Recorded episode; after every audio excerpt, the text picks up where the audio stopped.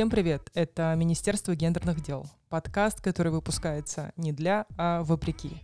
Сегодня у нас в гостях Майя, и мы будем говорить о заботе, о том, что это такое и как это вовлекается в гендерные исследования. Итак, давайте начнем с того, что такое вообще забота, что это означает. В целом а, у заботы, мне кажется, очень много разных вариаций. То есть мы можем говорить о том, что есть забота беспрекословная, такая как, например, забота к детям а, или к более старшему поколению, тем людям, которые не могут оказать себе самостоятельную заботу. И есть забота, например, профессиональная, когда мы оказываем услуги, и это финансово вознаграждается. А есть забота, например, о людях, которые не привыкли заботиться о себе самостоятельно, например. А, например, забота о супруге или что вы думаете о заботе? В целом ты определила заботу э, в глобальном смысле, потому что действительно забота это может быть оплачиваемой, то есть это работа в социальной сфере, учителя, врачи, медсестры, они обслуживают, то есть это институты, которые э, ведут такую работу заботы, да, и есть, э, когда мы дома заботимся, и в этом э, есть и вот проблематика в феминизме, почему забота для вообще гендерных исследований является там объектом, да, для обсуждения, потому что забота имеет гендерный окрас. В основном заботы, заботу э, осуществляют именно женщины во всех сферах и дома, потому что из-за того, что женщины только могут рожать, они заботятся о детях и заботятся о других членах семьи, о пожилых людях, которые дома есть, или супруги, там, партнеры. Если это вот такой гетеронормативная семья, да, и женщины также занимают все социальные сферы, где есть забота. Учителями являются женщины, медсестры женщины, либо социальные сферы другие, например, а, в домах, где есть пожилые люди или дети, тоже в основном работают женщины, да. Из-за этого мы, я считаю, это очень важно обсуждать. Вот, например, вчера Кулбек Джапаров сказал, что зарплату повысят всем учителям и врачам, да, медикам, и все захотят замуж, да, за врачей. А мы все в обществе начали обсуждать, что врачи и медсестры и вообще учителя — это женщины, значит, за женщин захотят другие женщины замуж, да. То, что есть такая оторванность э, государства от вообще социальной сферы, мужчины которые занимают власть, они акцентируют свое внимание только на мужчинах, которые занимают там сферу заботы. Что ты думаешь об этом, Майя? Я просто, когда ты сказала за мужчин, а, которые а, у власти и насколько, как это, они оторваны от реалий, я подумала патриархат головного мозга, потому что это очень странно на самом деле. Я не знаю, насколько, насколько вот в наших реалиях сейчас, тем более после двадцатого года, когда видели это все, вот настолько слепо вот допустить вот такую вот ошибку, это уже в который раз ты понимаешь, удивляться в целом нечему. Тема заботы, она еще такая какая-то немного про хитрую дорожку, потому что, с одной стороны, мы говорим, что частично это есть, к примеру, у, ну, когда мы там в гендерной роли, к примеру, углубляемся, то у, у мужчины она тоже есть. Тут, наверное, еще интересно то, как нас учат заботиться. А то, что то, то есть, что вот в мужском понимании заботы это там про какую-то силу, защиту, uh-huh. а, про что-то сперва кажется очень, ну, вполне себе типа норм, потому что если вдруг будет такая ситуация, почему бы нет? Но на деле это как-то переходит в повседневность, и, и тебя защищают, когда, когда не надо. А, а как будто бы тебе хочется сказать, ну, типа, ты лучше меня от себя защити. А, но, но не, не нужно вот этого цирка устраивать. И вот мне кажется, тема заботы, она вот очень интересная этим, что, казалось бы, нас же тоже учат быть какими-то, не знаю, Блин, я вот еще понимаю, насколько интересно здесь вопрос поколенческий, потому что я все чаще и чаще, это не то чтобы сейчас к эйджизму, а все чаще и чаще замечаю, как люди по-разному сейчас э, относятся к заботе, и какое мое, к примеру, понимание заботы в партнерских отношениях, в работе, то, как я сама выбираю, к примеру, заботиться и, и, и что проявлять из этой заботы, и как, к примеру, мои племянники это делают. И что-то, к примеру, у меня на уровне вопроса или только в ситуации возникает, а у них это абсолютно, к примеру, естественно. Но и, например, с моей мамой коленческий разрыв в 40 лет, я от ее заботы, ну, как кажется, и многие дети, мы страдаем все, ну, в смысле, вот эта гиперопека. То есть вот во что она еще, при этом очень же очевидно, что здесь вопрос э, гендера. То есть uh-huh. то, то, что потребляли наши родители лет 50 назад, это же очень сильно обусловлено, потому что, ну, блин, это, это вот тоже про наследие Советского Союза, и то, как, как она восхваляла вот это, то, что ты помимо того, что ты труженица, выполняешь какие-то нормативы, э, тащишь там какой-нибудь колхоз, даже Зуракан Кайназарова, да, при этом она же стопудово тащила дома труд э, домашний, заботилась о детях, и, и вот и вот все это описывается, это, это, это писалось везде, это писалось в журналах, это было на телевидении, это как, ты становишься какой-то вот собачкой Павлова. То есть у тебя какой-то вот этот внутренний норматив вот этой заботы, что тебе нужно и на работе, и дома. И ты же, блин, ты же до какого-то момента очень интересно себя считаешь какой-то не такой, если ты не выполняешь. Это еще, наверное, про коммуникацию. Мы же между собой очень разорваны, и вот это вот из очень бытового, типа я смотрю и вижу, что, к примеру, там если бы я была килинкой, да, там какая-то килинка успевает чай наливать быстрее, чем я, и я же буду чувствовать себя плохой килинкой, потому что я якобы плохо забочусь. Э, то есть вот, вот, вот это вот то, чему учат. Еще и ты будешь думать, я плохо делаю домашнюю работу. Да, да. Я не состоявшаяся. Да, потому что есть еще проблематика в заботе о том, что мужчины, которые э, работают в сфере заботы, либо они любят заботиться, да, вот в том классическом понимании обслуживать дома, то и они э, считаются достаточно немаскулинными, и их за это могут в обществе осуждать. Из-за этого у нас есть воспитание, что мужчины должны заботиться тем, что они приносят деньги дом, домой, либо тебя довозят или там дом строят, да? а женщины это про то, что она находится внутри домашнего пространства, она должна создавать дома уют, заботиться о детях, о членах семьи и еще и выполнять всю дом, домашнюю работу.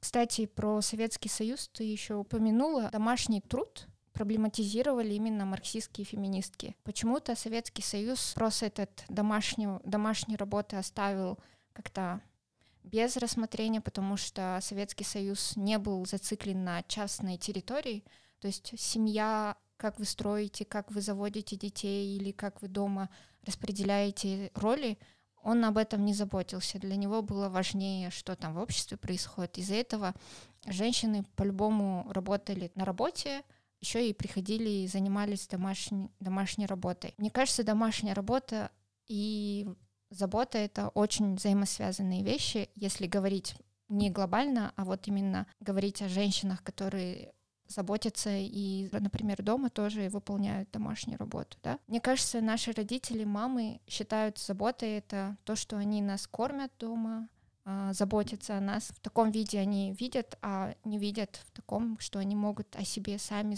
заботиться, а дети мои могут заботиться сами о себе, да, то есть у них нет такого мышления пока.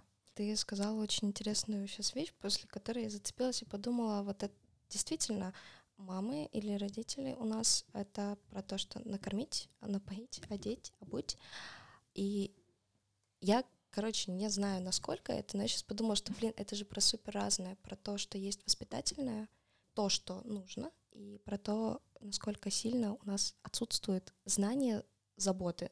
Ну, можно говорить только за вот снова обращаясь к советскому наследию, этого не было в риторике власти. В целом этого не было нигде в мире до какого-то периода, но у нас это вот 70 плюс лет, потому что, к примеру, сейчас мы приходим на терапию и спрашиваем, как же нам заботиться о себе.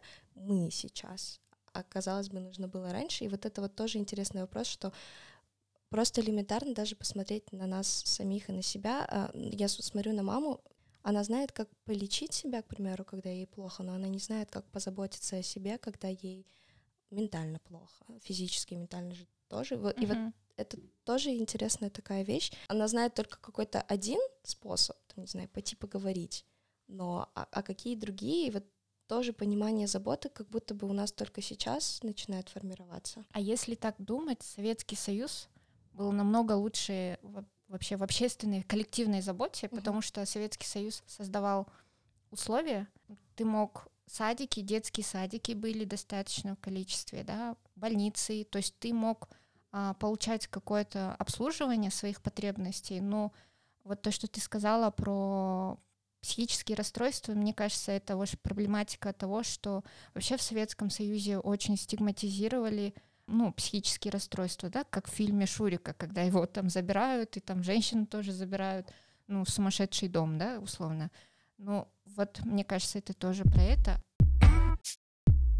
Забота вот тоже проблемой стала, когда в 2020 году у нас был ковид, у нас было недостаточно вообще медицинских работников, работниц. Очень многие медицинские работники пострадали, и они даже до сих пор не могут получить там возмещение а, за то, что они работали, да, или там заболели.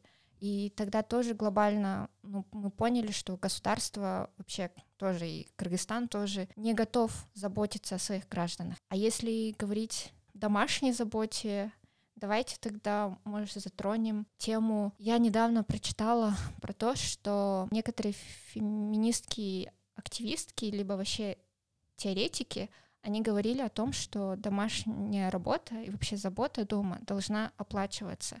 Как вы на это смотрите? Блин, я сегодня думала, когда шла в музей по работе, о том, что мы сегодня будем разговаривать об этом, и я поняла, блин, я бы очень хотела, чтобы домашний труд оплачивался, потому что, ну, из моих меркантильных целей меня вот вообще не мотивирует то, что у меня там в голове станет разобраннее и чище.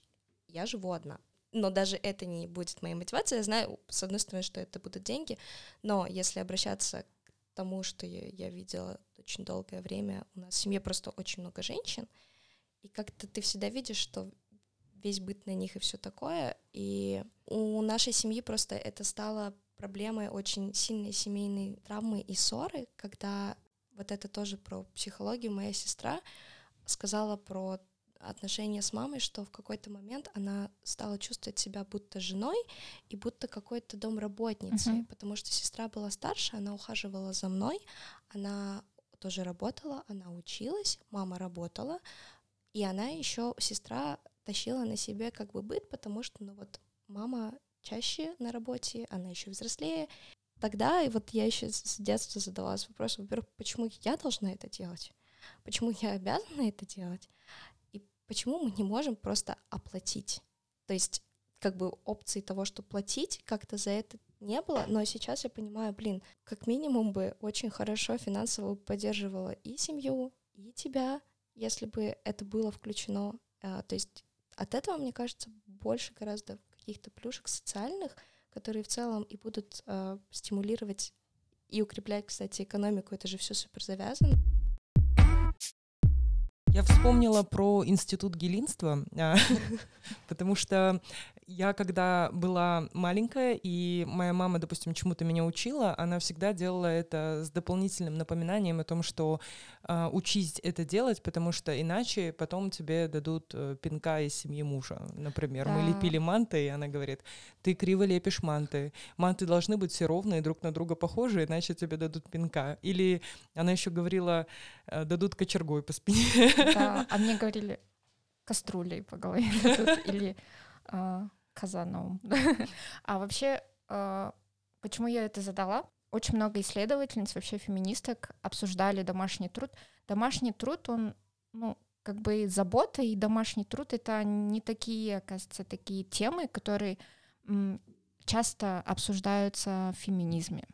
Я вообще феминизм как-то неправильно произношу в последнее время, потому что я так много произношу. Потому что домашний труд — это больше про частное пространство, а у нас есть в целом общественное пространство, там есть другие проблемы, там участие женщин в политике, в экономике и так далее, а вот частное пространство остается темой, неактуальной темой. Я почитала несколько исследовательниц, вообще феминисток, и одна из них, Сильвия Федеричи, говорила о том, что за, за домашний труд нужно оплачивать. В чем смысл ее? Потому что она считает, как я до этого э, когда мы капитализм обсуждали, говорила, что женщин учат с детства в том, что ты должна заботиться, и ты должна будешь дома ухаживать за людьми и там делать домашнюю работу, это часть твоей системы и сущности.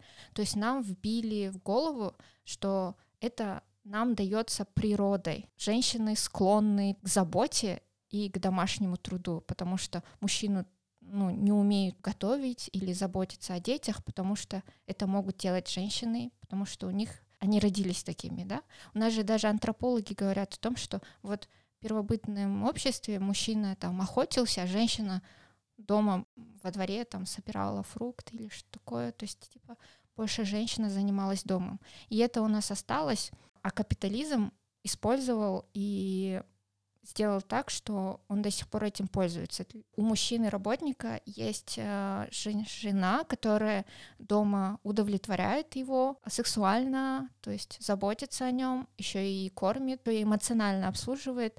А в этом плане системе хорошо, потому что этот работник будет лучше, продуктивнее работать, когда у него есть дома такая женщина, да, или там человек. В этом плане исследовательница говорит о том, что получение оплат за домашний труд это больше не как зарплата нужно рассматривать, а больше как политическую борьбу.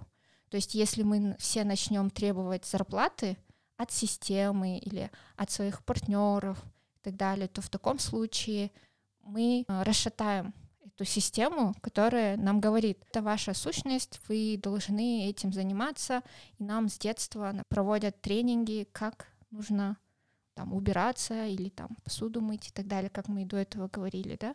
То есть это, в принципе, не только проблема нашего общества, да, это вообще в целом во всем мире женщины занимаются домашним трудом, и это даже иногда, когда мы обсуждаем, а, сколько платят женщинам зарплаты или сколько женщины трудятся, вот домашний труд, оказывается, не всегда берется стати... ну, то есть не добавляется в в общую статистику.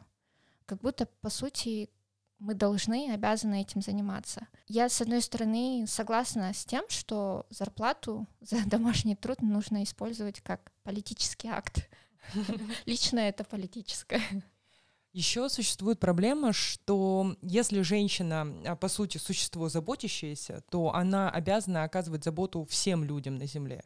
И с таким часто сталкиваются, в частности, кыргызские женщины, потому что, а, условно, где бы ты ни появилась, и если это какое-то семейное мероприятие, то все предполагают, что любая женщина является обслуживающим персоналом на этом мероприятии. И у меня был однажды случай, когда моя подруга пригласила к себе там, на Исыкуль в гостевой дом а, отдохнуть, и мы там пребывали, и один из наших друзей пригласил других друзей мужского пола, и те мужчины очень сильно негодовали по поводу того, что они пришли, а мы им не накрыли на стол, хотя эти люди совершенно чужие, ну, люди, чужие да? мы их не знаем, мы даже не знаем, как их зовут, но при этом а, нам устроили какой-то скандал, и меня это просто шокировало.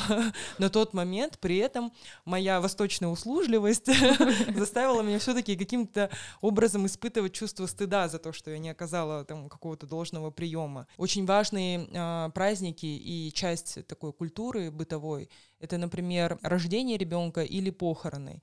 И вот эм, один из моих друзей, у него в семье практически не было, наоборот, женщин. И поэтому он пригласил коллег с работы, чтобы все пришли и ну, оказали как раз вот эту помощь о том, что нужно наливать чай, встречать гостей, подавать бурсоки, потому что у него в семье некому было оказывать такого рода услуги, и это обязательно должны были быть традиционно женщины, поэтому мы приехали и условно заняли каждая свою комнату, и каждая дежурила. Да, я помню эту ситуацию. По поводу чая. Да, это вообще проблема, когда ты обязан обслуживать такое количество людей, и это твоя обязанность. И вообще из этого институт Келин. В целом там же и обслуживают не только Келин, да, а там другие женщины тоже должны. Это очень проблематично на самом деле. В целом, мне кажется, у нас очень... На меня уже достаточно давно, а особенно после октября 2020 года, пугает вот эта риторика маскулинной традиционности и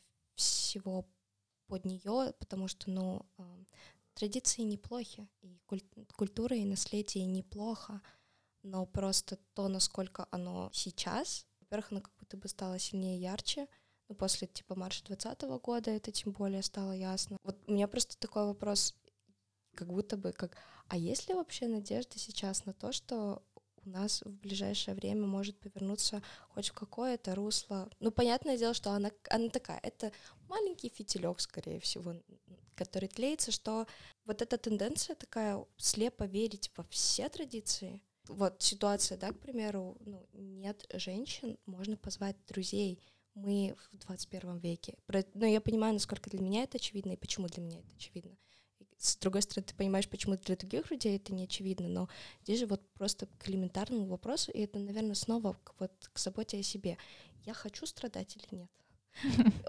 Как мне меньше не страдать? Мне легче найти 40 женщин или мне легче позвать 40 друзей? 40 друзей. Я зову 40 друзей разного гендера.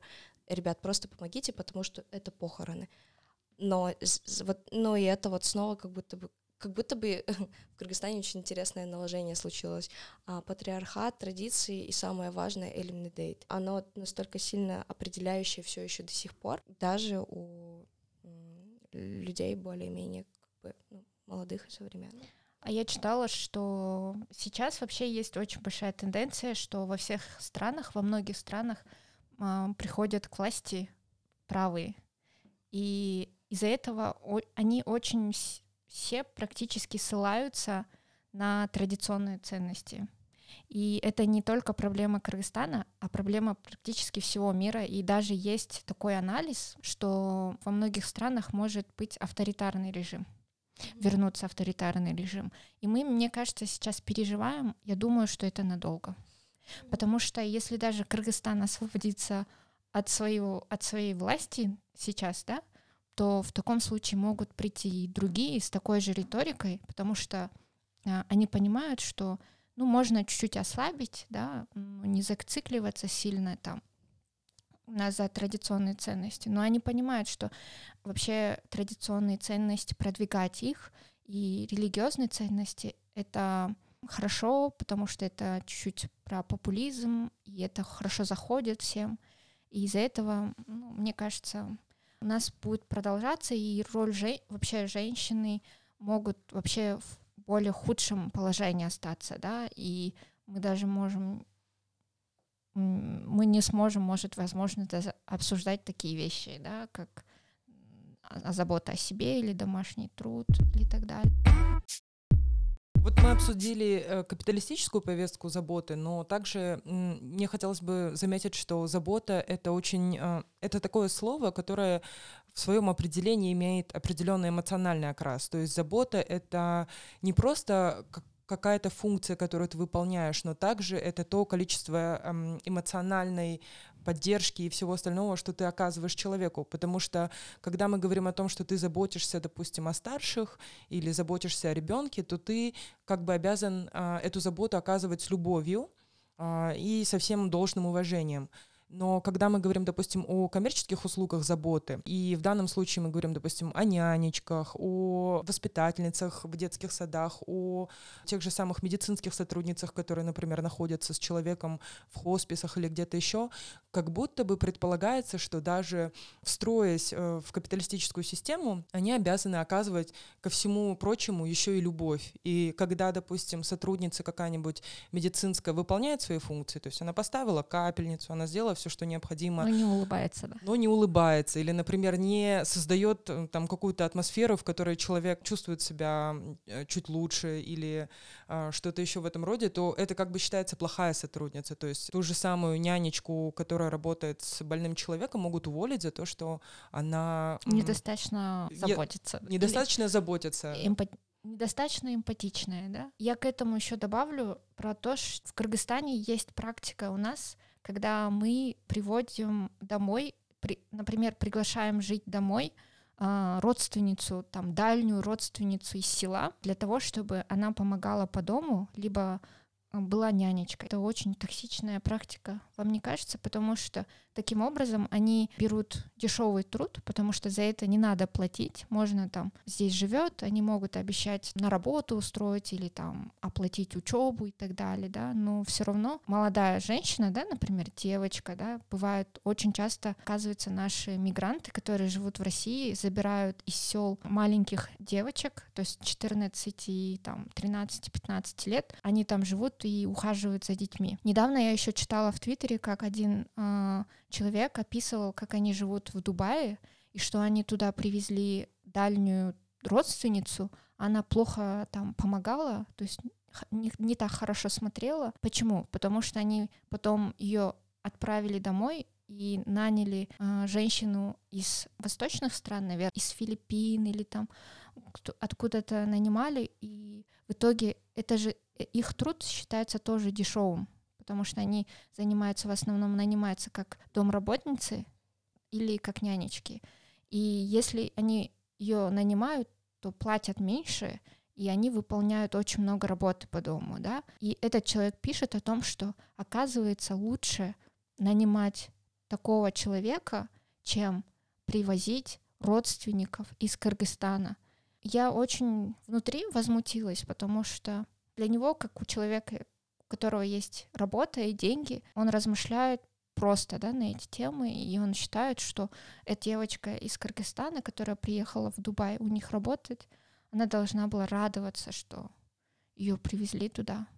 И очень много такой практики, кстати, в кыргызских семьях, когда привозят родственницу и потом еще используют, и потом еще говорят, что она плохо там а, помогает, плохо работает дома, да, далее. То есть я сама сталкивалась с такой ситуацией, когда меня там отправляли к какому-то родственнику и говорили, ну ты там на лет, ну там три месяца побудь и помоги им, а я должна была им помогать, там дома убираться, помогать там обслуживающий персонал, да, и потом в конце я, оказывается, не, недостаточно хорошо им помогала, да. Недостаточно любви оказывала людям. Да. Похоже, это входит в привычку. На этом первая часть нашего подкаста о феминизме и заботе завершается. Мы обязательно продолжим в следующем выпуске и расскажем вам еще больше интересной информации. С вами были Саида, Эльвира и Майя. До новых встреч!